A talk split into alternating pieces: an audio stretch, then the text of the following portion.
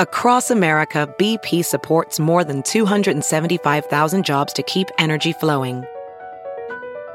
Jobs like building grid scale solar energy in Ohio and producing gas with fewer operational emissions in Texas. It's and, not or. See what doing both means for energy nationwide at bp.com slash investing in America.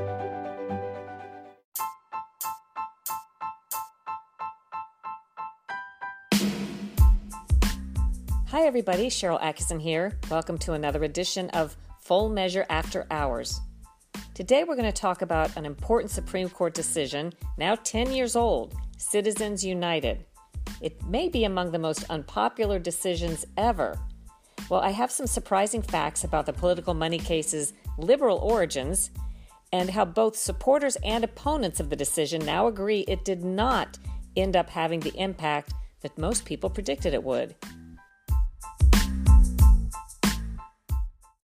Joining me is another one of our fantastic producers, Daniel Steinberger. Hello, Daniel. Hey, good to be with you again. It's been been a few weeks. Yeah. So. I think we both learned a lot about Citizens United. My friends have talked about this for years in almost a universally negative way, but then when asked, they don't know a whole lot about it. And when I read the case, I read it twice, I didn't fully understand it. Had you ever dug into Citizens United? No, I think um, I hadn't, and I think I think you're right. I think a lot of people um, think of it in negative terms. They have an opinion about right. it. Right, um, and I'm not sure. I have an opinion about it one way or the other. Not that it matters, but um, I think yeah, I think in general, I think people think it means big corporate money um, impacting elections, and I think that's the general like you know one line consensus of the way a lot of people think about it. So the gist is. Um, the way I look at it now, after having studied it a bit, is corporate money spent on political campaigns and elections was limited, if not banned, in many respects for many, many years.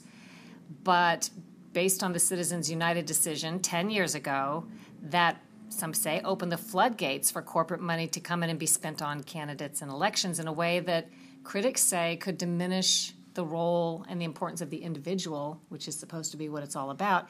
And wasn't it on free speech grounds, the notion that it's it's a matter of free speech to be able to donate money, right. even if it's a corporation. Right. And so, yeah, I think it was a great idea that we decided to look back at the case and the origins of the case ten years later, um, and we we discovered something interesting, which was it came from Michael Moore's. Um, Fahrenheit 9/11, which is I think the, one of the, the biggest selling documentaries ever. So Michael Moore is the liberal, liberal documentary filmmaker, and the inspiration for Citizens United, which is a conservative group called Citizens United, they were looking at the Michael Moore documentaries that were corporate money spent against Republicans, corporate funded, but it was done so legally under an exemption to the law that says you can't do it, said at the time you can't do it, because he was a media entity making documentaries and therefore he was allowed to make this expenditure. So Citizens United looked at that and said, well, we want to make documentaries, and then we can have the same exemption. But they bumped up into a roadblock initially because. Yeah, well, before you, I even before you get that, for people that haven't seen the documentary, it's a very tough, tough film on President George W. Bush, um, criticizing him in many different ways. And so, right before the election, right before the election, and so what what Citizens United wanted to do was do something similar about Hillary Clinton before the 2008 election, um, and so they, you know, they, they, were they but they wanted that same media exemption. Exactly. So right. they ran into a roadblock. Do you want to say it, what it is, or you want me to say? Go ahead. The roadblock was um, they went to the FEC, the Federal Election Commission, who said, "Well, you've never made a documentary, so you have to have a track record. Michael Moore has a track record." I'm not sure whether that was fair or not. You know that the notion they decide when you actually are a filmmaker and when you are not. But regardless of that, they set out to say, okay, we will become filmmakers. And they made, I think they said a dozen films in a pretty short period of Yeah, time. they really got cracking. They did. They had have like a little studio. We'll tell them about the offices we looked at. Yeah. in Washington D.C. So they have an office in Washington D.C. It's kind of an older brownstone um, building, and it's um, and in the basement of their building, um, you know, is a small little production studio with basically computers and editing so- editing equipment and I guess some cameras and Nothing fancy. nothing fancy and a bunch of posters and you know a big ladder and um, and they got they got really producing quickly a lot of films in order to try to get that media exemption from the FEC. So they go back to the FEC after they've made these films and they say, now we are a filmmaker. You can't fight us on that. But the FEC, if I remember correctly, now didn't have enough members on the commission, which is another story we're going to do in the future. Didn't have enough members to make a vote, make a decision about that. So, long story short, a lawsuit was filed, and Citizens United, the conservative group, was seeking a determination from the court to say you can make these films and produce them under a media exemption against Hillary Clinton or whatever liberals you want to take on, just like Michael Moore does against Republicans. It went all the way to the Supreme Court. Right, which is what most people kind of think of the case. And the interesting thing, uh, what, uh, kind of a side note, is uh, Elena Kagan um, was fighting against them as the Solicitor General, who's the kind of the, the top person within the within the government fighting against whoever is suing the U.S. government. So before she was Supreme, Supreme Court, Court. justice, she's arguing this case, Case. before the Supreme Right, Court. Right, and we went back and heard some of that audio um, and some of her arguments, which was really interesting. Um, and yeah, they, they took this all the way to the Supreme Court, but there was a little bit of a twist when it got there. Do you have something to say and want to make your own podcast? Let me tell you how to do that for free with Anchor. Anchor has creation tools that let you record and edit your podcast right from your phone or your computer. You can even add any song from Spotify directly to your episodes.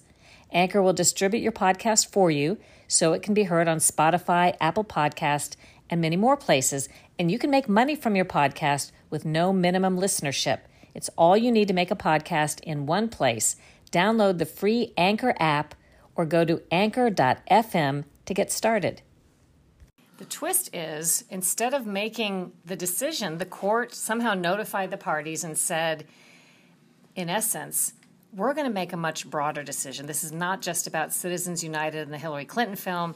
This is about the broader issue we think we want addressed about whether corporations in general can make these kinds of expenditures. And both sides were thrown for a loop, I think. They both got extra time to start exploring something they really had not considered a much broader question about what should and shouldn't be legal. So then they went back and argued argued that.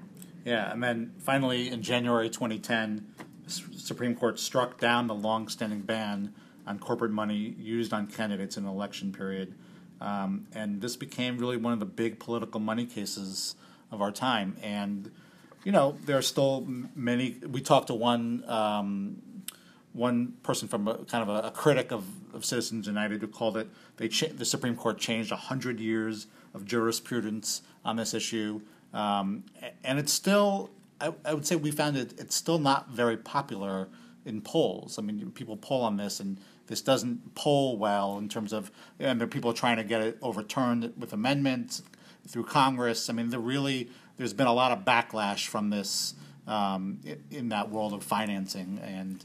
We'll bring that up to date in a minute because there's some real recent polling and even some hearings in the recent days about this. But the impact was thought to, you know, people predicted really going to change the way everything works, you know, with elections. And the thing that surprised me is in interviewing both the pro Citizens United decision, we talked to actually Citizens United, and then the anti Citizens United folks, including Meredith McGehee from a group called Issue One, who thinks this was all bad. They both agreed it has not had the impact that a lot of people predicted. And one reason they described is corporations started initially getting involved in elections and there was a backlash against consumers. So McGeehee described a case where Target, the store, the corporation, weighed in on some local election where the candidate turned out to be controversial for reasons of maybe not supporting gay rights or something. Then Target got attacked and targeted, you know, to use a pun, by consumers. You know, they don't need that. So according to McGehee, pretty quickly corporations decided we don't need to get mixed up publicly in politics. Right, and then of course we talked to citizen, folks at Citizens United, um, and they kind of said that that you know there was a there was a that they people might think oh this would drown out voices of everyone by spending tons of money, um, and but they don't think that that's the case. They think um, you know they don't. They're they're as he said they're quite happy with the, the way they're perceived, and they almost look at themselves as a as a as a new brand in all this. Yeah, who had heard of Citizens United before, Before. this? And now they're a brand name in politics, um, which they feel good about. Because I had asked the Citizens United attorney what he thinks about the negativity associated with it. And I mentioned a minute ago, recent polls show it like in the 80 percentages of people think Citizens United is bad. Now, you can argue over whether they even understand it or not, but the, the, it's very unpopular. And there were hearings in recent days on Capitol Hill. There's a House subcommittee hearing that's supposed to be talking about how to not overturn it, but diminish the impact of it or change it or maybe even put forth a constitutional amendment. So I was asking the Citizens United guy, how do you feel about being sort of a negative connotation to the nation? And like you said, he said, look, we're not that to everybody.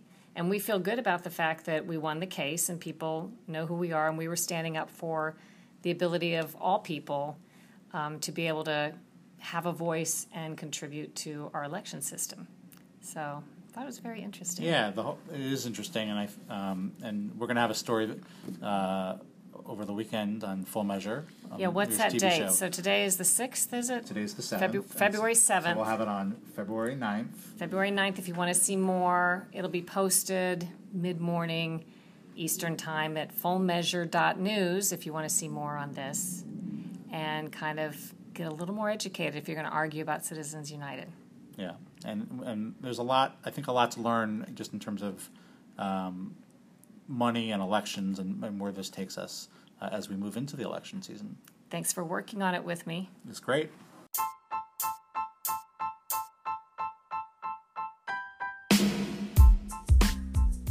I hope you enjoyed this podcast. If you did, leave a comment, like it, share it with your friends, and consider subscribing to the Sharyl Attkisson podcast and Full Measure After Hours. Those are two of my podcasts.